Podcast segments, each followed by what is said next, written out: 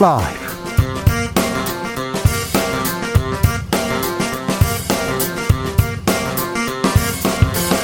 2021년 7월 23일 금요일입니다. 안녕하십니까. 주진우입니다. 코로나 4차 대유행의 확산세 수그러들지 않고 있습니다.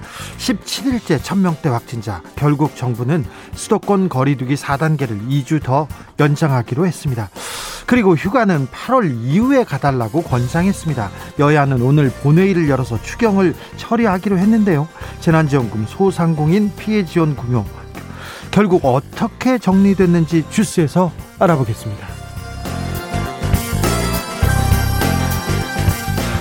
대선 경선에서 탄핵이 소환됐습니다. 민주당 이재명, 이낙연 후보는 노무현 전 대통령 탄핵을 두고 뜨겁습니다. 박근혜 탄핵은 정당했다고 외친 이준석 국민의힘 대표 윤석열 전 총장을 향해서 탄핵에 강해 빠지지 말라고 경고했습니다. 당내 친윤 계 중진들과 이 대표는 설전을 벌이고 있는데 무슨 일일까요? 전직 청와대 정무수석 강기정, 김재현 두 분과 함께 관련 내용 짚어보겠습니다. 그리고 꿈틀대는 대권 후보의 지지율 그 의미 정치연구소에서 세세히 짚어봅니다. 코로나 시대 기어이 도쿄 올림픽이 개막됩니다. 어제 주진우 라이브에서 도쿄 현지 분위기 전해드렸는데요. 올림픽 분위기를 전혀 느낄 수 없다고 했습니다. 뉴욕타임스는 역대 가장 을신연스러운 올림픽이 될 것이라고 전망하기도 했습니다. 일본 현재 코로나 확진자가 하루에 5천 명 육박하고 있는데요. 우리 대한민국 선수들 부디 건강히 좋은 경기 펼치길 기원합니다. 개막식은 8시, 대한민국은 103번째 입장하는데 배구 선수 김연경, 수영 선수 황선우 선수가 기수로 나섭니다. 대한민국 선수들 파이팅입니다.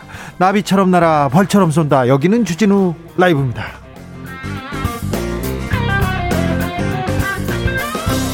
오늘도 자중자애 겸손하고 진정성 있게 여러분과 함께 하겠습니다. 7말 8초. 보통, 보통 본격적인 휴가 시즌이 이때 집중되는데요. 코로나 시대 올해 휴가도 집콕한다는 분들 많습니다. 문재인 대통령도 코로나 상황을 고려해서 여름 휴가를 연기했는데요. 슬기로운 여름 휴가 계획 알려주십시오. 여러분 어떻게 계획하고 계십니까? 그리고 내일부터 우리 대한민국 선수들 금메달 도전에 나섭니다. 응원하는 선수들에게 응원 메시지도 보내주십시오. 샵 9730 짧은 문자 50원 긴 문자는 100원입니다. 콩으로 보내시면 무료입니다. 그럼 주진우 라이브 시작하겠습니다.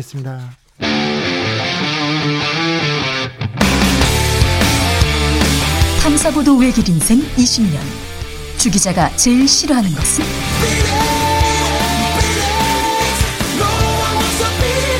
이 세상에서 비리와 부리가 사라지는 그날까지.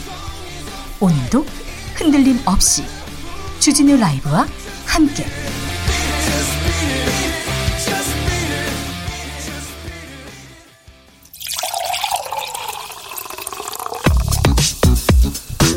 진짜 중요한 뉴스만 쭉 뽑아냈습니다. 줄 라이브가 뽑은 오늘의 뉴스 주스. 정상근 기자 어서 오세요. 안녕하십니까? 코로나 상황부터 살펴볼까요? 네, 오늘 코로나19 신규 확진자 수 1,630명이 나왔습니다. 예. 어, 어제보다 200여 명 줄었긴 했습니다만 이 어제는 청해부대 확진자가 포함됐기 때문에 많았거든요. 어, 그래서 지역 발생 확진자를 비교해 보면 어제보다 많습니다. 비수도권 확진자 걱정입니다. 네, 비수도권 확진자 565명까지 나오면서 전체 확진자 대비 35.9%까지 비율이 올라갔습니다. 아, 부산이 115명 나오는 등 연일 증가세고요. 경남도 100명이 육박했습니다. 휴가지에서 지금 집단 감염 이어지고 있다는 것도 한, 한 특징이기도 합니다. 그래서 정부가 사회적 거리두기 4단계 연장했습니다. 수도권에서. 네, 정부는 수도권의 사회적 거리두기 4단계를 2주 더 연장했습니다. 아, 이에 따라 다음 달 8일 밤 12시까지 아, 수도권에서는 지금처럼 오후 6시 이전에는 4명, 오후 6시 이후에는 2명까지만 만날 수 있습니다. 어, 그리고 이와 함께 야외 스포츠 경기, 전시회 관련 등 일부 규제는 강화했고요. 아, 대신 결혼식과 장례식은 친족으로만 49명까지 허용됐습니다만 아, 앞으로 2주간은 친족과 관계없이 49명까지 참석할 수 있도록 했습니다. 이런 상황에서 민주노총이 기어이 집회를 강행했습니다. 네, 오늘 오후 민주노총 공공운수 서비스노조가 강원도 원주 국민건강보험공단 사옥 주변에서 집회를 강행했습니다. 예, 앞서 공공운수 서비스 노조는 원주시 일대 8곳에 99명씩 인원을 쪼개서 어, 총 792명에 대한 집회 신고를 했는데 예, 하지만 원주시가 이 최근 코로나19 지역 내 확진자 수가 급증한 데다 어, 감염 확산 우려가 커지자 사회적 거리두기를 3단계로 격상하고 집회는 1인 시위만 허용해 이번 결의대회를 막았습니다. 그런데 어, 경찰도 차벽을 치고 집회 현장 진입을 막았는데 이 민주노총 조합원들이 일부 경찰 봉쇄망을 우회해서 어, 비탈길을 올라 집회 장소로 이동했고 집회를 했습니다. 차벽에 막히자 언덕을 타고 넘는 아, 민주노총 조합원들 봤습니다. 원천 봉쇄되자 뚫겠다고 언덕으로 가더라고요. 자, 왜 이 시기에 집회를 했어야 됐는지 그 내용은 밝혀지지 않, 나오지도 않아요. 국민들에게 뭔가 잘못됐다고 알리기 위해서 집회하는 거 아닙니까? 미움 사기 위해서 집회하는 거 아니지 않습니까? 아, 저는 대학교 때 제가 수업은 잘 안 들었어도 데모하면 학교에 갔어요. 데모하러는 갔는데 아, 이 지금 이 상황에서 민주노총의 집회는 도저히 이해가 안 됩니다. 전 민주노총 조직원으로서 조합원으로서 도저히 이해가 안 된다는 얘기 꼭 하고 싶습니다.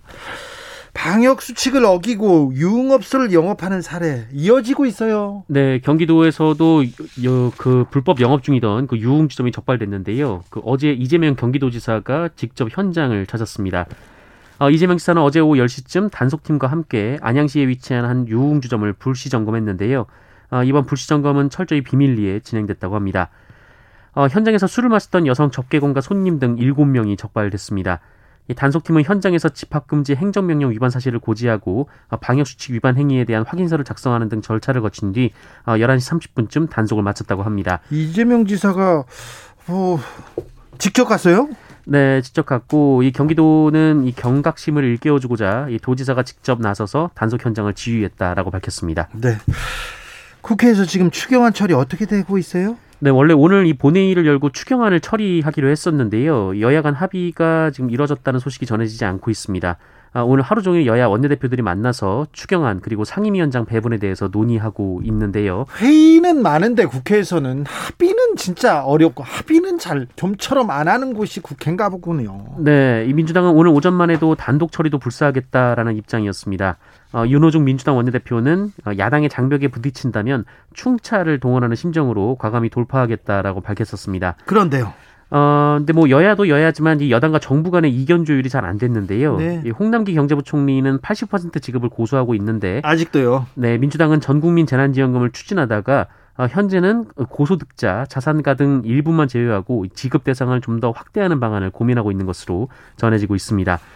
이 고소득자의 기준은 연봉 1억 5천만 원이 될 것으로 보이고요. 이 종합부동산세 납부자 그리고 일정 규모 이상의 금융자산 보유자 등을 제외하는 방안을 고민하고 있다고 합니다. 상임위 배분 문제도 좀 심각하게 아, 진행되고 있는 것 같은데요. 네, 국민의힘 측은 법사위원장 자리를 달라라고 요구하고 있습니다. 아직도요? 네, 추경호 국민의힘 원내대표 수석부 대표는 기자들과 만나서 아, 구차하게 다른 상임위 배분을 논의하는 건 바람직하지 않다라면서 법사위원장을 국민의힘으로 돌려줘야 한다라고 주장했습니다. 민주당은 또 반발합니다. 네, 민주당은 법사위원장은 넘겨줄 수 없다는 입장을 고수하면서 정무위, 국토위, 교육위, 체육위, 어, 문체위, 환노위, 농해수위 등 어, 일부 상임위원장은 야당 몫으로 내놓겠다고 제안한 것으로 전해지고 있습니다. 추경안 처리하고 상임위 배분은 이제 언제 합의된다, 될 것이다 이런 얘기하지 말고 처리되면 얘기하자고요. 국민들 기다리는 국민들도 스트레스가 이만저만이 아닐 것 같습니다. 있습니다.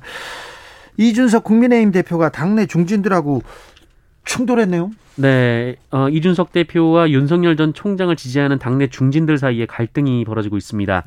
어, 오선의 정진석 의원이 자신의 SNS에 어, 윤석열이 있어서 그나마 국민들이 정권 교체에 희망을 갖고 어, 국민의힘이 그나마 미래를 꿈꾸는 정당의 몰골을 갖추게 됐다며 어, 4.7 재보궐선거 승리 요인도 윤석열 전 총장이었다 이렇게 주장했습니다. 네. 어, 그러면서 이준석 대표를 겨냥해서 어, 지지율 30%의 윤석열 전 총장을 어, 그저 비빔밥에 당근으로 폄하한다라면서 이 당내 주자에 대해서만 지지 운동을 할 수 있다는 등 쓸데없는 압박을 윤석열 전 총장에게 행사해서 곤란하다라고 주장했습니다. 최근에 압박했죠. 네, 윤석열 전 총장과 가까운 권성동 의원도 윤석열 전 총장의 지지율은 위험하다고 평하는 것은 정치 평론가나 여당 인사가 할 말이다 이렇게 비판했는데요. 이 두 의원은 오늘 오전 국회 당대표실까지 찾아가서 이준석 대표에게 직접 우려를 전달하기도 했습니다. 이준석 대표도 그냥 당하고만 있지는 않았어요? 네, 강하게 반발을 했습니다. 이 서울시장 선거의 교훈은 흔들리지 않으면 어떤 선거도 이길 수 있다는 것이다라며 불쾌감을 표시했고요. 어, 기자들과 만나서도 이 중진들의 반발에 대해 선을 넘었다. 이 정중동의 자세로 가야 하는 것 아닌가라고 반박했습니다. 하지만 이 국민의힘의 당내 갈등이 고조되고 있는 상황이라서 윤석열 전 총장을 둘러싼 논란은 이어질 것으로 보입니다. 잠시 후에 정치연구소 그리고 아, 김재현 최고위원 그리고 강기정 전 청와대 정무수석과 함께 이 문제 자세히 나눠보겠습니다. 웬디 셔먼 미 국무부 부장관이 중국과 북한 문제를 논의하고 있습니다. 네, 이 동아일보 보도에 따르면 그 웬디 셔먼 미 국무부 부장관은 어제 문재인 대통령과 만나서 어, 중국을 방문해 이 대북 정책과 관련한 심도 있는 논의를 할 것이다라는 말을 했다고 합니다. 아, 마침 미국과 중국이 외교 현안에 초점을 맞춘 정례 대화 채널을 다시 가동하기 시작한 것으로 알려져서 어, 이 자리에서 북한 문제가 논의될지 또 어떤 대화가 오갈지 주목되는데요. 예. 어, 셔먼 부장관은 한국에 이어서 25일부터 26일까지 중국을 방문해 이 왕이 중국 외교부 장과 회담할 예정입니다. 어, 문재인 대통령은 앞으로 북미 대화 재개를 위해 적극 노력해달라라고 당부했다고 하고요. 어, 이에 셔먼 부장관은 이 북한이 미국의 대화 제의에 조기 호응해서 오기를 기대한다라면서 대북 정책과 관련해서 긴밀한 긴밀히 조율된 노력을 함께 해나가길 바란다라고 답했다고 합니다. 8살 아이를 학대해 숨지게 한 부모가 징역 30년을 선고받았습니다. 네, 어, 이 사건은 넉 달 전 벌어진 사건입니다. 그 인천의 한 주택에서 8살 아이가 숨진 채 발견됐는데 어, 온몸에 심한 멍자국이 있었고 어, 8살인데 몸무게가 13kg에 불과했다고 합니다. 어, 부검이가 살이 없어서 뼈대만 드러났고 어, 위와 창자에 내용물이 없다라고 기록을 했을 정도였는데요. 어, 숨진 아이의 친어머니 그리고 계부는 이 딸을 3년 동안 수시로 이 주먹과 옷걸이로 수십 차례씩 때린 것으로 전해졌습니다. 여기에 지난해 8월부터는 아예 굶기다시피 했다고 하는데요. 어, 어제 1심 법원은 이들 부부에게 아동학대와 살인죄를 모두 유죄로 인정해서 각각 징역 30년을 선고했습니다. 재판부는 8살 아이의 신체적 고통이 극심했을 뿐 아니라 이 부모로부터 사랑받지 못하는 고립감, 그 공포를 상상할 수조차 없다라고 질타했습니다. 이 부부는 아이를 숨지게 할 고의가 없었다고 주장했습니다만 이 재판부는 3년 동안 이어진 학대 강도로 볼 때 사망을 충분히 예상할 수 있었다고 일축했고요. 어, 또 이들 부부의 범행 고의성이 법정에서 인정된 데는 이 9살 아들의 진술이 결정적으로 작용을 했다고 하는데요. 이 9살 아이가 이 동생이 폭행당한 정황을 진술하고 어, 평소에도 학대를 당하고 있었다는 진술을 했다고 합니다. 뉴스를 전하는 걸로만 또 엄청 고통스러운데 이 아이들이 당했을 학대가 아, 너무 끔찍해서 가슴이 아픕니다. 여성 투숙객이 묵고 있는 모텔방에서 모텔방에 모텔 주인이 들어갔습니다. 입건됐습니다. 네, 여성 투숙객 혼자 있는 객실 문을 그 마스터 키로 연 모텔 사장이 경찰에 입건됐습니다. 어, 이 모텔 사장은 지난달 30일 새벽 3시 15분쯤 객실에 먼저 전화를 해서 함께 투숙했던 남자친구가 나갔느냐라고 물었고 어, 이후 3시 30분경 이 마스터 키를 이용해 객실 문을 열었습니다. 어, 다행히 중간에 문이 또 하나 있어서 이 피해자가 있는 곳까지 들어가진 못했다라고 합니다. 이 경찰은 CCTV를 통해 모텔 주인이 객실 문을 열은 장면을 확인했고 어, 객실 내에 이 불법 촬영 카메라가 있는지도 봤으나 카메라는 없었던 것으로 확인됐습니다. 이 모텔 주인은 경찰 조사에서 손님이 나간 줄 알고 청소하러 들어갔다고 진술했다고 합니다. 에이, 왜 그러셨어요? 유네스코가 일본의 군함도 역사 왜곡을 비판하는 결의문을 채택했습니다. 네, 도쿄올림픽 개막을 하루 앞둔 어제 이 유네스코 세계유산위원회가 그 일본의 역사 왜곡을 지적하는 내용의 결정문을 만장일치로 채택했습니다. 이 군함도를 세계 유산으로 등재할 당시 그 일본 정부가 이 조선인 강제 노동의 역사를 제대로 알리겠다 이렇게 약속을 해놓고도 약속했죠. 지키지 않았다라는 건데요. 하나도 지키지 않았죠. 네, 이 지난 2014년부터 일본은 이 초고속 산업혁명 유산, 유산의 하나라며 이 군함도를 세계 문화유산 등재를 추진했는데 네. 이 강제 동원 등 외교 문제로 번지자 이 군함도의 어두운 역사도 제대로 알리겠다 이렇게 유네스코에 약속한 바 있습니다. 예.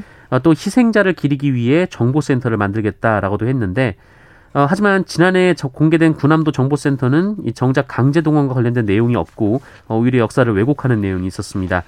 어, 이에 유네스코가 현지 방문 등을 통해서 일본 정부에 강하게 유감을 표명한다라고 어, 결정문에 명시를 했습니다.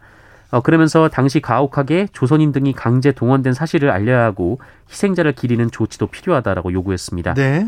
어, 일본 측은 약속한 조치들을 성실하게 이행해왔다며 거짓말을 하고 있는데요. 거짓말이죠. 어, 이번 결의문 채택으로 세계유산위원회는 일본 측 이행 보고서를 내년 말까지 받은 뒤에 다시 회의를 열고 이 문제를 검토할 예정입니다. 아, 고남도에서 조선인 강제 노동에 끔찍한 역사가 있다는 것을 세상이 다 아는데 세상이 다 아는데 지금 일본만 눈 가리고 아웅하려다가 거, 짓말하다 들통났습니다. 이번에 유네스코는 일본 편을 그대로 들었는데 이거는 해도 해도 너무한다 이렇게 생각했나 봅니다. 비판하는 결의문을 채택했다고 합니다. 상어 가족이라는 음악이 있어요. 저작권 소송에서 이겼다는데 무슨 의미죠? 네, 어, 이 상어 가족 제작사가 저작권 소송 1심에서 승소했습니다. 어, 서울중앙지법 민사부는 오늘 미국의 동요 작가인 어, 작곡가인 어, 조니 온리 씨가 이 상어 가족을 만든 국내 기업 이 스마트 스터디를 상대로 낸 손해배상 청구 소송에서 원고 패소 판결을 내렸습니다. 네.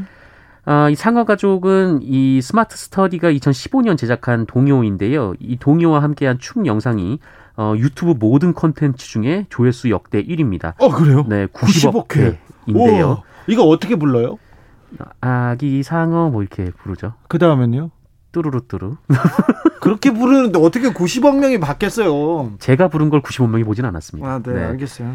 어, 그래서 이후에 이 조니 온리 씨가 이 음악이 네. 이 자신이 2011년에 발표했던 이 Baby Shark를 표절했다 이렇게 주장했는데요. 어, 이 음악은 원래 이 북미 지역의 구전 동요인데 이 자신이 리메이크를 했고 상어 가족이 이 리메이크본을 표절했다. 이런 주장이었습니다.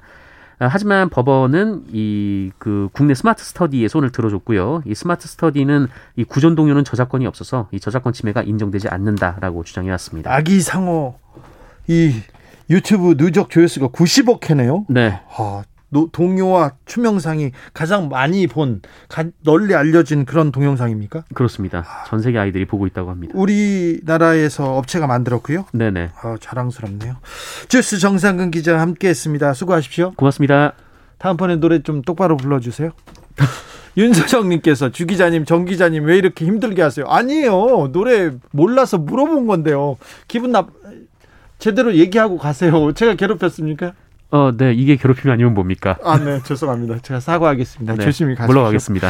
김종현님께서 오늘 지열이 옛날 시골집 새죽 끓일 때 아궁이 열기만큼이나 푹푹 찝니다. 바람도 없어요. 그러니까요. 37도, 8도 막 이러는데, 우와, 너무 더웠습니다. 민주는 없고, 노총만 남았다. 372 6님께서 이렇게 얘기하는데, 아, 정말 아, 민주노총 그 자리로 좀 돌아와 주십시오. 제발 좀 이 시기에 집회라니요. 0016님 택배 기사인데요. 요즘 택배 물량이 늘어나가지고 배달하기 아 지치네요. 날씨까지 너무 더워서 너무 힘든 요즘이네요. 얘기합니다. 날씨가 더워서 택배 물량이 늘고 있다고 합니다. 택배 아저씨들, 택배 기사님들 그리고 물류 작업하시는 분들 건강 각별히 챙겨야 합니다. 이 더위에 교통 정보 알아볼까요, 임초희 씨?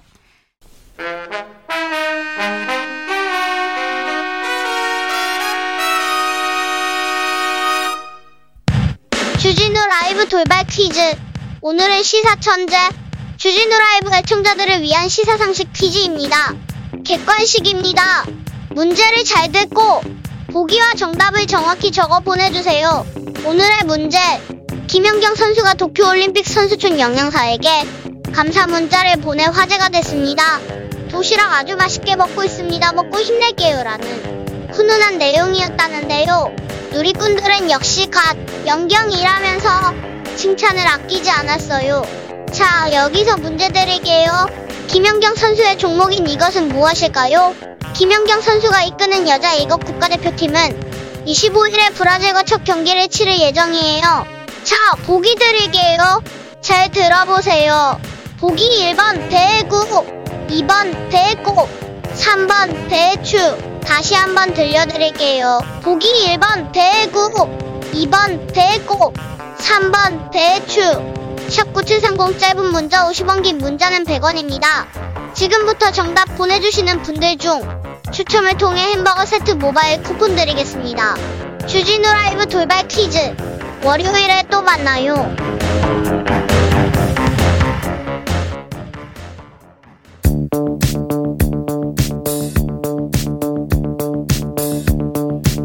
대한민국 정치의 새로운 100년을 준비한다. 21세기형 국회 싱크탱크 정치연구소 영앤철. 정치권에 보내는 고급진 비대면 정치 컨설팅 오늘도 뜨겁게 분석해 보겠습니다. 정치는 데이터다. 정치는 과학이다. 백시영, 박시영 윈지코리아 컨설팅 대표 어서 오세요. 네, 반갑습니다. 박사입니다. 오늘은 이름을 바, 바꿨네.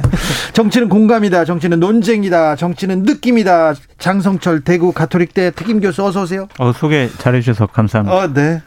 잘 오셨습니다.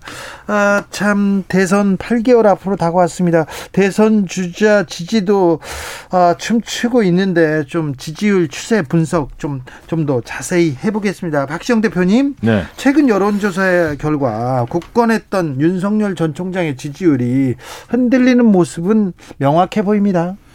네, 요즘에 뭐 여러 조사 방식에 따라서 약간의 지지율 차이는 분명히 있습니다. 그러니까 하지만 하지만 그럼에도 불구하고 최근 윤석열 전 총장에 대한 지지율은 한 2, 3주를 거쳐서 조금씩 조금씩 계속 좀 빠지는 추세예요. 예. 그거는 뭐 부인할 수가 없을 것 같습니다. 예. 수치가 나오니까요. 예. 더더군다나 이 다자 대결에서 지지율이 그 이재명 지사 때 밀리는 조사가 어 상당수 많이 나오고 있고요. 다자에서도요. 예. 음. 일부 조사에서는 10% 후반대 조사도 나와서 상당히 충격적이었고 무엇보다도 이재명, 윤석열 두 분의 양자 대결하면 거의 이제 박빙 조사가 많았었는데요. 뭐 윤석열 전 총장이 이긴 조사가 훨씬 이, 많았죠. 이, 저기 ARS 조사라면 이긴 조사가 더 많았었죠 과거에. 네. 근데 최근 들어서는 이재명 지사가 좀 위에 있는 조사들이 좀 많이 나오고 있고 격차가 전화 면접 조사 상담원이 할 때는 10% 이상 벌어지는 어, 조사들도 제법 나오고 있습니다. 그리고 이낙연 대표하고 가상 대결에서도 밀리는 조사가 나오다 보니까 전체적으로 윤석열 전 총장의 이 하락세 이, 이 부분에 대해서는 부인할 수 없는 것 같습니다. 장성철 소장. 안 좋죠. 흐름만 봐서는 좀 안 좋은 흐름이다라고 말씀을 드리고, 근데 개인 뭐 선호도, 지지도 여론 조사를 보면 30%에서 19%까지 좀 진폭이 크더라고요. 예, 예. 여론조사 기관에 따라서. 네. 그래서 이것을 그냥 추세만 봐야지 네. 10%대까지 떨어졌어. 아이고 이렇게 생각해서는 안 될 것 같고요. 저는 어떤 개인적인 여론의 지지 하락보다 윤석열 총장이 더 아픈 부분이 있어요. 예. 그러니까 박시영 대표님 말씀 잘해 주셨듯이 양자 대결에서도 계속 좀 표 차이가 커져가고 있다. 네. 이낙연 대표에도 지고 있다. 이것이 더 뼈 아프다라고 말씀드립니다. 그 얘기는요. 네. 그 얘기는 예를 들면 우리 그 여야 쪽에 확 쏠리지 않는 중간지대가 있지 않습니까? 네. 흔히 말하는 스윙 보터라고 네네. 하는데요. 이쪽도 찍고 저쪽도 찍고 상황을 봐서 옮겨 다니는 어, 표들인데요. 사실 윤석열 전 총장한테 그걸 기대하는 중도층 지지자 맞습니다. 적지 않았습니다. 네, 그래서 그 동안에 윤석열 전 총장의 지지율이 높았던 것은 중도층에서 지지율이 받쳐졌거든요. 높게 받쳐졌는데 최근 조사를 보면 중도층에서 좀 빠지기 시작한 거죠. 그 부분이 좀 아프게 다가오는 대목이고요. 그러다 보니까 정권 심판을 바라는 분들이 가상 대결 이재명 윤석열 했을 때 윤석열 후보 쪽으로 다 쏠리지 않는다는 거죠. 다 가지 않는다. 그런데 네. 이렇게 그 지지율이 흔들리고 지지율이 빠지는 이유가 뭘까요? 본인이 대응을 잘 못해서 그렇죠. 지난 한 주간만 봐도 상당히 뭐 행보, 메시지 예. 이런 것 관련해서 여러 가지 혼선이 있었고 그 혼선을 잘 틈타서 여권에서 아주 집중적인 공격을 가했습니다. 그것에 대해서 윤석열 총장 측이 제대로 된 반응도 못했어요. 대응도 제대로 못했어요. 예. 그러니까 이러한 것들이 복합적으로 합산돼 있다. 근데 저는 이 때문에 한 가지 얘기 드리고 싶은 게 어, 여야 간의 뭐 정치적 쟁점은 늘 이게 그 감론을박 합니다만 뭐 윤석열 그 본인 포함해서 이제 가족들에 대한 여러 의혹이 있었습니다. 그 문제가 결정타였을까? 초기에는 그 문제가 좀 컸는데 네. 최근에는 어떤 느낌이 드냐면 그 문제보다는 본인의 문제가 훨씬 커요. 제가 볼 때는 뭐냐면 자질 문제 아유. 그리고 개념적인 문제 무슨 얘기냐면 지금 코로나 방역 4단계인데 대구 가서 새몰이 할 때입니까? 손 들고 서문시장에서 사람 다 또 막 환호하고 이런 모습이 어 국민들 정서하고 동떨어져 있다 이런 생각이 들고요. 발언 논란도 있었지만 기본적으로 그런 것을 구상하는 자체가 어, 사람들의 정서를 못 읽고 있다. 저는 그렇게 보고 장성철 교수님 긴 한숨은 무슨 의미입니까? 그러니까 그런 비판 받을 만한 소지도 있는데 너무 여권에서 말꼬리를 잡은 것 같아요. 아 여권에서 120시간이라도 이런 문제라든지 뭐 밀란 뭐 이런 문제 이런 문제 관해서는 다 읽어보면 본뜻이 그런 것이 아닌지를 아는데 그냥 말꼬리 잡아가지고 너는 노동과 관련해서 근로 기준과 관련해서 생각이 없는 사람이야라고 몰아붙이는 것. 장성철 교수님. 네. 근데 정치인들이 그런 그 언어를 던지면 그런 문장을 얘기하면 언론은 그렇게 기사 쓴다는 걸 장성철 교수님은 잘 알고 계시잖아요. 저는 잘 아는데 네. 그 우리 윤석열 전 총장은 아직 정치인으로서 변신이 덜 됐다. 그러니까 그런 부분에 대해서 본인이 왜 미리 정제된 언어로 잘 준비해 가서 얘기를 해야지 왜 논란을 불러일으킬 말을 막 했어? 라는 비판은 충분히 받을 만한데 그걸 가지고 너무 지엽적으로 공격하는 것은 옳지 않다라는 예전에요. 정동영 의장의 노인 폄하, 폄하 발언 한 방에 갔습니다. 네. 그거 그분이 그게 진심이었을까요? 아니, 제가 지금 억지로 옹호하고 있는데 그거 도와주셔야지 거기서 또 이렇게 치고 들어오시면 어떡해요. 오제 김님께서 일일 일망은 윤석열 이렇게 의견 주셨습니다. 일일 일망원까지는 몰라도 뭐 계속해서 지금 말실수 그 꼬리를 잡히고 있습니다. 근데 이제 03 이- 이런 거 같아요. 이제 윤석열 총장이 대구에 이제 갔다 오고 나서 어 이거 큰일 났네. 어 이거 바꿔야 되겠네라고 생각을 하신 것 같아요. 대구 가톨릭대 교수 장성철 교수님, 대구 민심은 어떻습니까? 대구 민심은 윤석열한테 어떤 생각을 하고 있습니까? 기대를 많이 하고 있죠. 아직도요? 네, 그냥 대구에서 나오는 객관화된 데이터, 개량화된 여론조사 데이터만 봐도 그래도 아직까지는 대구에서 지지를 처리하고 있지 않고 국권이 버텨주고 있어요. 네. 그래서 윤석열 총장 측이 이제 이번 주에 이제 말 이제 주말 정도 되면은 캠프를 좀 좀 바꾸고 사람들도 좀 보강하고 예를 들면 대변인도 좀 보강하고 캠프에 종합 상황 실장할 어떤 정치력이 있는 분 대선을 치러봤던 분 이런 분도 영입을 해서 좀 제대로 된 캠프를 좀 만들려고 하는 것 같다. 아, 저도 좀 제대로 된 캠프 만들었으면 좋겠고요. 네. 근데 윤석열 전 총장이 저도 생각을 해봤는데, 어? 정치 참여한 지가 언제지? 이렇게 생각을 해보면 6월 29일이거든요. 6월 29일이요. 한 달도 안 됐습니다. 근데 그러네요. 느낌은 한 네. 두세 달 된 것 같아요. 네. 워낙 많이 이슈, 이슈도 있었고, 매일 이슈였죠. 예, 그래서 야 너무 그 빈번하게 뭔가를 해야 한다라고 생각하는 것 같은데 네. 조금 준비가 좀 덜 돼 있다는 느낌 확실히 좀 듭니다. 말을 아끼는 것도 방법일 것 같고요. 개선할 여지가 좀 있을 것 같은데 5882님께서 4년 전 일일 일실수 반기문이 떠오르는 건 나뿐인가요? 이렇게 물어봅니다. 근데 반기문 전 총장도 만났잖아요. 네. 그것도 전략적으로 그렇게 좋아 보이지는 않았어요. 장성철 교수님 어떻게 보셨어요? 동감이에요.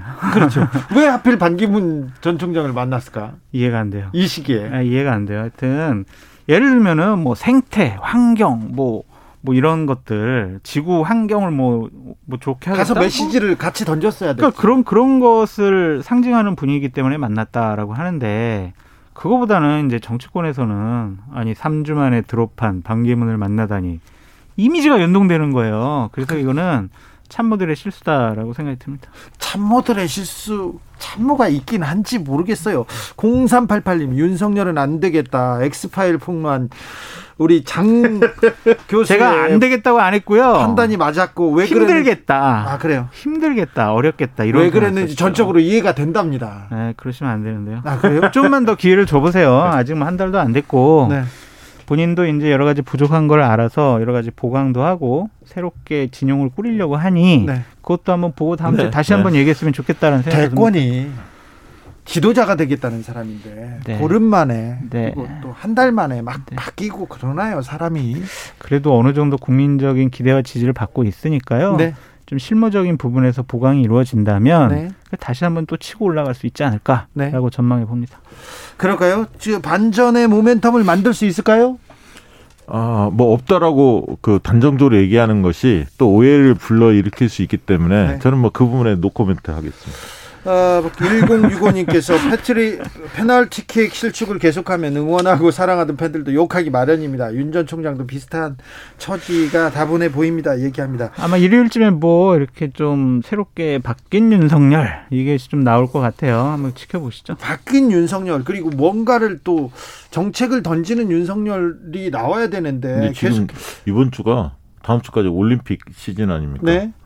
그래서 뭐 아무튼 행보를 참신하게 하는 건 좋은데 국민들이 얼마나 어, 눈이 쏠릴지는 좀 모르겠어요. 체제 정비. 네. 아, 체제 정비. 체제 정비를 해야 됩니다. 아, 의원들 좀 참여하고. 그런데 메시지도 계속해서 엑스파일 그거 돈 노린 소송꾼 돈 노린 소송꾼 때문이다 이러면서 과거 얘기를 계속 지금 과거 그리고 주변 문제에 대해서 명확하게 해결하고 넘어가는 모습을 보여주지 못하고 있습니다. 아니 근데 그 음. 정대택 씨와의 고소전 그 장모가 또 그 나섰죠. 그러면서 또 정대택 씨도 정면에 좀 나서다 보니까 이 문제는 쉽게 그냥 끝날 어, 성질의 것은 아닌 것 같아요. 계속 좀 커질 것 같습니다. 그 이슈는. 자 윤석열 전 총장 주변에서요 네. 장모 네. 그리고 부인 네. 그리고 윤우진 씨까지 나서서 이렇게 얘기하고 있어요. 네. 그게 윤석열 전 총장한테 전혀 도움이 안 되고 있는 것 같은데 국민의힘에서 음. 윤석열 후보를 바라보는 조금 감정이 좀 미묘할 것 같습니다. 그러니까 처음에는 먼저 정권 교체를 담, 해올 수 있는 분이다라고 예. 생각했다가 약간은 좀 어 대응이 좀 부족하네라고 하면서 왜 저럴까? 그래도 그래도 윤석열밖에 없어. 윤석열 우리가 그래도 보호해줘야지. 이러한 얘기들이 혼재되어 있는 것 같아요. 그래서 지금 뭐 정진석, 권성동 이 좌우 날개 아니겠습니까? 네. 윤석열 총장의 이분하고 이준석 대표랑은 약간의 좀 어지간한 좀 다툼이 있어요. 오늘 뭐 선을 넘었다고 강- 정면 충돌하는 양상입니다. 근데 이제 권성동 의원이 다시 페이스북에다가 아유 저 이준석 대표랑 다 오해도 풀고 얘기 잘했다. 더 이상 뭐 이준석 대표 공격 안 했으면 좋겠다. 본인이 그렇게 얘기를 했는데 저는 이런 것들이 좀 되게 우려스러워요. 왜요? 당 대표는 특정 후보를 배려하거나 불이익 줄 수가 없고 그래서도 안 돼요. 예. 그런데 이준석 대표가 윤석열 전 총장에 대해서는 유독 정말 좀 안 좋은 소리라고 해야 될까요? 네, 계속- 불이익을 주는 소리를 하고 있어요. 계속 견제구를 날리고 있죠. 이 부분은 할 필요가 없는 일을 하고 거기 있다. 단어에 유독이 눈길을 끕니다. 앞에가 유네요. 네. 그렇죠. 특정 후보의 성하고 또 네, 가까워. 그래서 이런 것들을 또 조율할 수 있는 당에 좀 중진 어른들이 있어야 되는데 네. 그것도 좀 부재한 것이 자칫 잘못하면 좀 갈등으로 비화될 수 있지 않을까? 근데 사실. 저는 윤석열 총장이 조금 그 어떻게 보면 억울할 만한 부분도 있어요. 무슨 얘기냐면 아, 여태까지 다 때려놓고 이렇게 또 억울하다고. 아, 오늘 덜 때리잖아요. 오늘.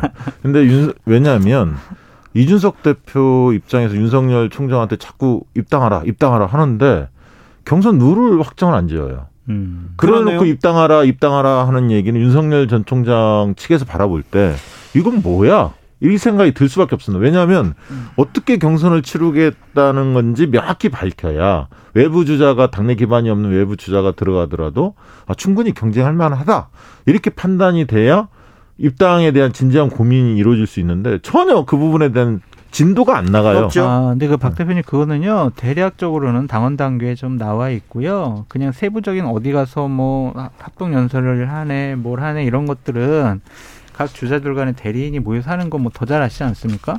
그래서 경선 룰을 핵심 룰이 뭡니까? 여기가 네? 핵심 룰이 어, 뭡니까? 거기는 50대 50이죠. 여론조사를 하겠다는 거예요? 그건 지금 당원에 그렇게 규정돼 있어요. 당원 여론조사, 시민 여론조사. 50대 50으로 돼 있어요. 근데 지금 선거인단을 모집해서 바꾸자 뭐 이런 주장도 있잖아요. 그러니까 이- 주장이죠. 그러니까 일각에서 얘기하는 주장. 아니, 그 그러면- 대리인들이 모여가지고 아니, 그러니까 그러면 돼요. 이준석 대표가 그 네. 골간에 대해서는 네. 명확히 천명할 필요가 있어요. 근데. 저는 그거는 좀 반대인데요. 이준석 대표는 그냥 그런 얘기 다 있으면 나중에 경선관리위원회에서 논의하도록 하면 되지 본인의 입장 얘기하는 거는 부적절한 아니 것 근데 같아요. 외부에서로 볼 때는 아니 그러니까 그거는 경선위원회가 그럼 빨리 확정을 지어주던가 네. 왜냐하면 그렇지 않으면 이게 바뀔 수도 있다라는 역사적 경험들이 있잖아요. 네. 원래 대선 앞두고는 늘 그렇죠. 이제 그러다 보면 불신들이 조그만 불신이 계속 커집니다. 이게 그렇죠. 믿을 수가 없게 돼요. 그러니까 제가 볼 때 국민의힘 입장에서는 빨리 확정을 지어주는 게 지어주는 게 윤석열 측을 오히려 압박할 수 있는 현실적 아니 수단이 그러니까 그러니까 윤석열 후보가 지금 국민의힘에 들어와서 같이 경선 룰을 나누는 논의의 장에 나와야 돼요. 지금 들어와세요? 네, 빨리 들어와야죠. 어, 네. 들어오지 말아요? 아니요. 최재형 전 감사원장 플랜 B 지금 가동되고 있고 플랜 C가 플랜 A 윤석열은 이미 안중에 없고 국민의힘에서 플랜 B 최재형 지금 들어왔고 플랜 C가 가동 중이다. 안민석 의원은 그렇게 얘기를 하고 있더라고요. 당내 주자들 왜 이렇게 안 보이는 겁니까? 최순실 씨가 뭐 아니 박근혜 대통령 뭐 300조 있다 100조 있다고 얘기한 분의 말을 신빙성 있게 논의하는 것은 부적절하다는 생각이 들고요. 어, 왜 여기서 갑자기 안민석한테 한, 한 견제고 던지고 들어가십니다. 그러니까 안민석 의원 얘기를 하셔가지고 그랬고요. 최재형 원장이 어떤 플랜 B에 가능성이 있다라고 아직까지 본인이 뭘 보여주지 못하고 있어요. 예. 계속 하는 행보를 보면 어떤 미래에 대한 비전이라든지 자기 약속이라든지 그런 거 얘기 안 하고 국회의원 만나고 당 사무처 만나고 이랬어요. 그런데 아무튼 이준석 대표나 당내에선 따뜻한 환대. 아 그거는 뭐 당연히 네. 후보군들이 들어왔으니까. 많을수록 네. 좋은 거니까. 그런데 저는 장서, 장성철 소장하고 이 부분에 대한 생각은 일치합니다. 지난번에도 동일했는데 뭔 네. 얘기냐면 어 저는 그 만약에 만에 하나 윤석열 전 총장이 지금보다 지지율이 좀 더 더 빠지거나 어려워지면 정치 초년생 프레임이 강력히 작동할 거라고 봅니다. 그러니까 정치 경험 없는 사람을 대선 후보로 만드는 것이 얼마나 어려운지를 깨닫게 되고 그렇다면 누가? 그것이 최재형 플랜 B라고 이야기하는 최재형 전 감사원장도 동일하게 적용되는 잣대가 될 것이다. 때문에 결국은 결국은 홍준표, 유승민, 원희룡 이런 과거의 대선 주자로 지금 국민의힘에 존재하는 분들 그런 분들이 중심에 대해서 결국 치르지 않겠냐. 그러니까 이렇게 이제 봅니다. 아직 플랜 B까지 가는 것도 좀 우리가 생각하는 것도 부적절해 보여요. 왜냐하면 아까도 말씀드렸듯이 국민의힘 지지층에서 보면 대략 50에서 47% 정도 분들이 아직까지 윤석열 총장을 강력하게 지지하고 있거든요. 여기서 빠져야 플랜 B가 가동될 수 있어요. 아까 말씀해 주셨듯이 기본적으로 중도 측에서 지금 윤석열 총장 지지율이 빠지고 있기 때문에 아직까지는 최재형 원장이 좀 뭐 기대주 이 정도에 머물러 있다라고 보여져요. 자, 그럼 당내 인사들 중에 네. 윤석열, 최재형을 제외하면 누가 유리합니까?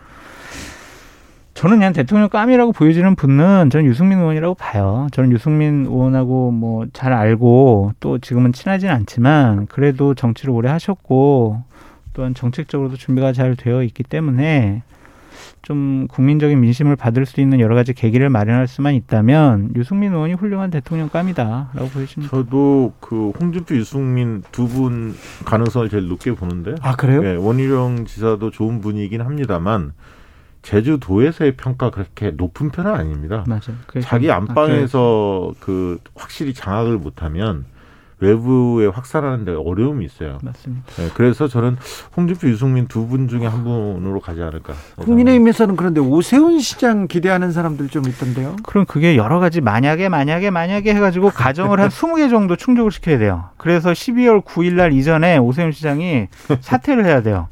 가능할까 싶어요. 저도 그냥 그런 시나리오를 많이 들어봤는데 글쎄요. 만약에가 20번 겹쳐야 됩니까? 이게 네. 예를 들면 말씀하신 대로 윤석열 전 총장이 아예 급락을 하고 네. 나머지 후보 중에 어, 될 만한 사람이 없고 네. 그다음에 코로나 4단계 부분이 빨리 해결이 돼야 하고 서울시장으로서 지금 막중한 책임을 안고 있잖아요. 코로나. 그래서 음. 8월 말 이전에 본인이 만약에 갑자기 대선 나가겠다는 얘기를 안 하다가 코로나도 안 끝난 상황에서 갑자기 나가 나, 나서겠다 이러면 아마 홍주표, 유승민 뭐 이런 분들의 견제구가 더 날카로울 것 같아요. 아, 알겠습니다. 4592님께서 국민의힘에서는 윤석열이 필요한 게 아니라고 필요한 게 아니라 윤석열 지지율이 필요한 듯 한데 그게 다 빠지면 큰일입니다. 그런데 윤석열 지지율이 빠지는데 문재인 대통령의 지지율 올라가고 민주당의 지지율이 올라가고 있습니다. 장성철 교수님. 네. 왜 올라갈까요? 왜 그런가요? 잘 모르겠어요. 그러니까 코로나도 확산이 되고 청해부대 이 장병들 제대로 된 조치도 못했다고 생각이 들고 김경수 지사 사건도 터졌는데 대통령의 지지율이 높아지고 있다? 솔직히 저는 이해를 못하겠어요. 분석을 못하겠어요. 자, 박시영 대표가 분석해 드립니다.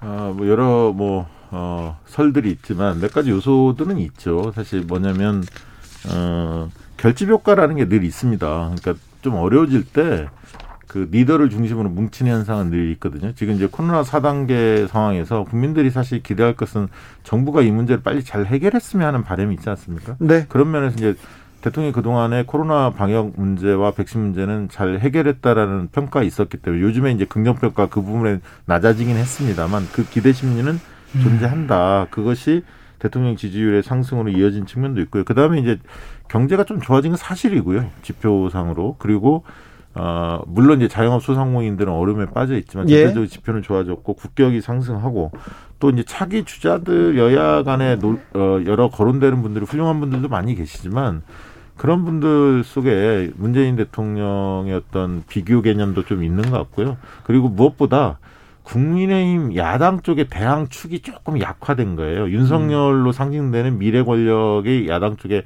국권이 버티고 있었는데 이게 흔들리고요. 기대감이 이준- 좀 예, 떨어졌어요. 이준석 대표의 이준석 현상이라고 불릴 만큼 굉장히 어, 많은 분들의 사랑을 받았는데 최근에 이제 실수들이 좀 많이 누적이 되면서 기대가 어, 떨어졌어요. 이준석 리스크 요인들이 좀 발생하고 있습니다. 다른 건 다 동의하는데 한 가지는 동의를 못 하겠어요. 경제가 좋아져가지고 문재인 대통령 어, 지지율이 지표는. 좋아진 건 맞잖아요. 아니 그러면은 경제 살리기 위해서 전 국민 뭐 한테 25만 원씩 나눠주겠다라는 여당의 명분이 아, 앞뒤가 안 맞잖아요. 아니, 코로- 그러니까 코로나 지표, 시대에 지표가 지표가 아안왜 돼- 박시영 대표님 표 내나요? 아니죠.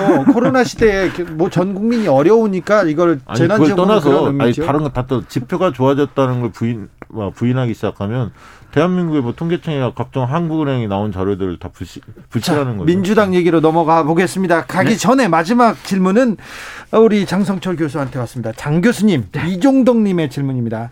장 교수님, 윤석열 총장이 대통령이 되어야만 하는 이유가 뭔가요? 이렇게 물어보는데. 그건 본인이 입증을 해야 될 것 같아요. 윤석열 총장이 지지율 하락하는 이유가 그 중에 중요한 이유 중에 하나가 내가 왜 대통령이 돼야 하는지 국민을 설득을 잘 하지 못하고 있다. 그걸 못 보여줬다. 네. 그것은 본인이 보여줘야 네, 된다. 네 그렇습니다. 네. 그러니까 세상을 어떻게 바꿀 건데 시민의 삶을 국민의 삶을 어떻게 바꿀 건데에 대한 청사진을 보여줘야죠. 자, 네, 민주당으로 그게- 넘어가 네. 볼게요. 민주당에서는 이재명, 이낙연 두 후보 간의 경쟁이 좀 거칠어지고 있습니다. 뭐 어찌 보고 계십니까, 장성철 교수님? 저는 감정의 골이 이제 완전히 깊어져서 선을 넘었다라고 생각이 들어요. 왜냐하면 저는 선을 넘은 그 상징을 뭐로 보냐면 고소 고발이에요. 네. 한쪽에서 고소 고발하면은요, 다른 쪽에서 가만히 있을 수가 없어요. 서로 이제 꼬투리 잡아서 계속 고소 고발할 수밖에 없거든요.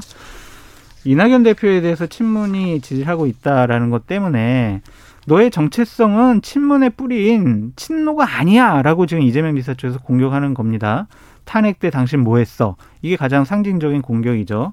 이 부분에 대해서 여러 가지 화면과 내용을 갖고 이재명 측에서 공격을 하고 있는데 제대로 된 방어를 이낙연 대표 쪽에서 하지 못하면 자칫 잘못하면 그래 저 사람이 우리 사람이 아니었네 정체성이 우리랑 맞지도 않았을 수도 있네 라고 친문 지지자들이나 선거인단들이 판단할 수도 있다. 왜냐하면 이낙연 대표가 열린우리당 참여 안 하시고 민주당을 사수했었잖아요. 네.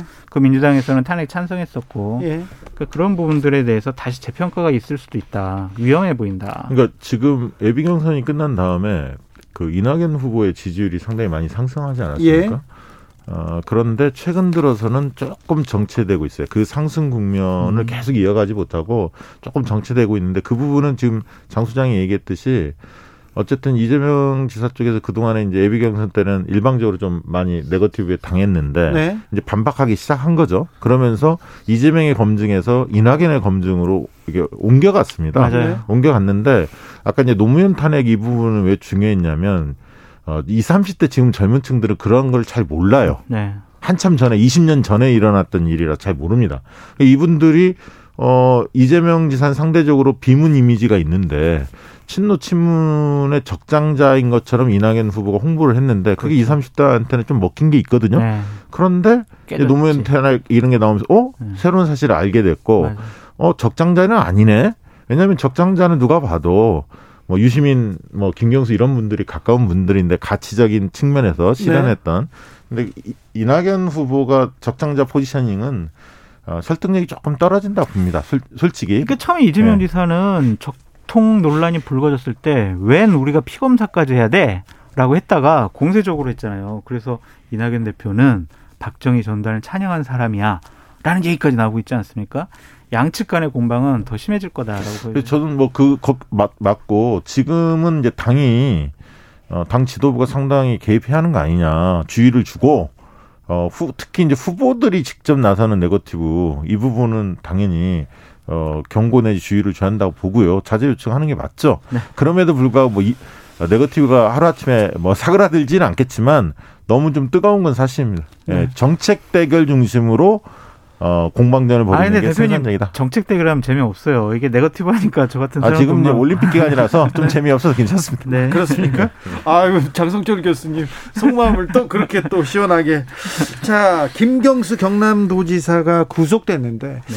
이김 지사의 구속은 이 대권 판도에 어떤 영향을 줄까요?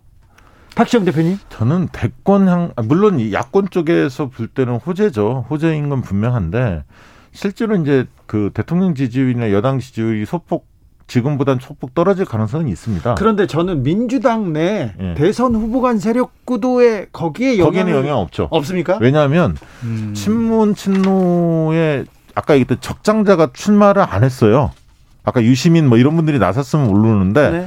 정세균 이낙연은 그렇게 보지도 않거든요. 네. 그렇기 때문에 이번 선거가 어, 여당판에서 뭐 친노 친문의 적장대 대 아닌 사람의 대결 구도가 아니기 때문에 그렇게 보기는 어렵죠. 예, 그 결국 인물 대결 쪽으로 갈 거, 갈 거단 말이죠. 그리고 이제 누가 좀 안정감 있냐, 한편엔 또 개혁성을 강조할 거고, 뭐 이런 대결로 갈 가능성이 커서 전체적으로는 야권한테 좀 유리한 국면은 맞고, 그게 대통령 지지와 정당 지지율의 측면에서 여권에 조금 악재는 분명한데, 이것이 대선판까지 끝까지 가지는 않을 것이다. 왜냐하면 지난번 선거에서 예를 들면 시소게임에서 만약에 그 문재인 후보가 홍준표 후보를 이겼다면 이 부분이 여러 가지 파급력이 있는데 그런 게 아니지 않습니까? 네. one side였고 그 당시에 누가 봐도 상식적으로는 탄핵을 앞두고 있는 사, 아, 탄핵이 있었고 그렇기 때문에 이게 대선판에 뭐 크게 미친 것은 아니다 이렇게 보고 있는 게 아닌가 싶습니다. 아니 말씀 잘해주셔가지고 덧붙일 말씀이 없어요. 오칠님께서 적장자 적통 따지는 패거리 정치 싫습니다 얘기하고 3215님께서 적통 멍통 이 무슨 관계입니까 나라를 잘 이끌고 갈 사람들을 해야지요 이렇게 얘기하는데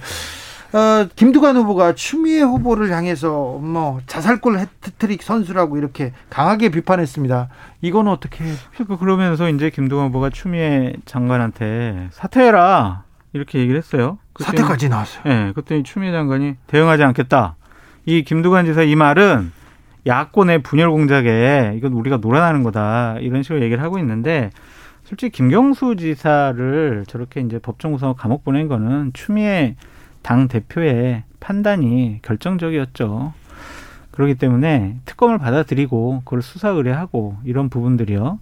그렇기 때문에 추미애 장관이 책임론으로부터 자유로울 수가 없다라고 보여집니다. 야, 근데 사실 당시에 이게 이제 이슈가 됐잖아요. 되면서 원내대표 합의에 의해서 사실은 특검이 받아들였거든요. 그러니까 당대표가 그거를 고소, 고소는 했지만, 고발은 했지만 그 사안에 대해서 그 특검에서 합의해라. 이렇게 지침을 내린 건 아니었습니다. 원내대표가 합의한 거고요.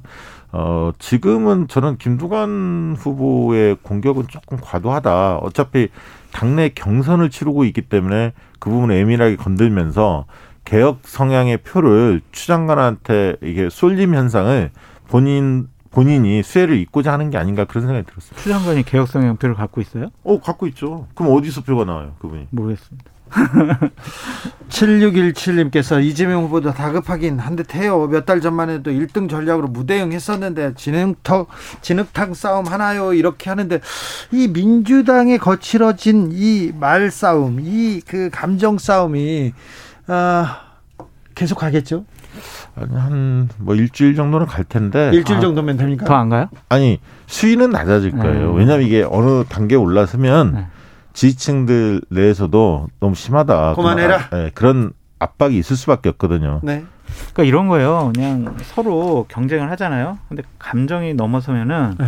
상대 후보가 뽑혀도 지지층이 이탈이 생겨요. 사실 그게 더 무섭다고요. 네. 그러면은 네. 지지층이 분열되고 분화가 되면은요 선거 이기기가 어렵거든요. 그렇습니다. 네. 그러니까 이 부분만큼은 이상민 경선관리위원장이나 송영길 대표가 잘 정리를 해주시지 않으면 네. 나중에 큰 사달이 일어난다. 원래 그리고 이 너무 험악한 이야기들 말 하는 분들 있잖아요. 네. 욕설 비방하고 이러면 그 오히려 후보 측이 오히려 더 공궁에 빠집니다. 네. 어. 결국 침묵하는 다수가. 다 보고 있어요. 결국 네. 그렇게 돼 있습니다. 그런데요, 올림픽 기간 동안 대선은 어떻게 흘러갈까요? 오늘 올림픽 개막되는데 올림픽과 대선 간의 상관관계는 아. 어떻게 봐야 됩니까? 글쎄 올림픽도 별로 흥미가 없는 것 같아요. 예. 어떤 여론조사 보니까 국민 35% 정도만 관심 있어요라고 한 거 보니까 그런데 기본적으로 권력을 잡기 위한 대선 후보들 간의 싸움은 저는 더 치열해질 거라고 봐요. 왜냐하면 방어하는 쪽과 공격하는 쪽 이낙연 대표 이제 가만히 있겠습니까? 더 센 걸 공격하겠지. 민주당은 다음 주 수요일 날 TV 토론이 잡혀 있습니다. 네. 예. 그래서 이제 그 그런 공방들이 이어질 것 같고요. 반면에 이제 국민의힘 쪽은 경선에 바로 들어가는 단계는 아니니까. 네. 정치연구소 여기서 인사드리겠습니다. 박시영, 장성철, 장성철, 박시영 두 분 오늘도 감사합니다. 고맙습니다. 감사합니다. 더운데 조심하세요. 네. 저는 6시 2부에서 인사드리겠습니다.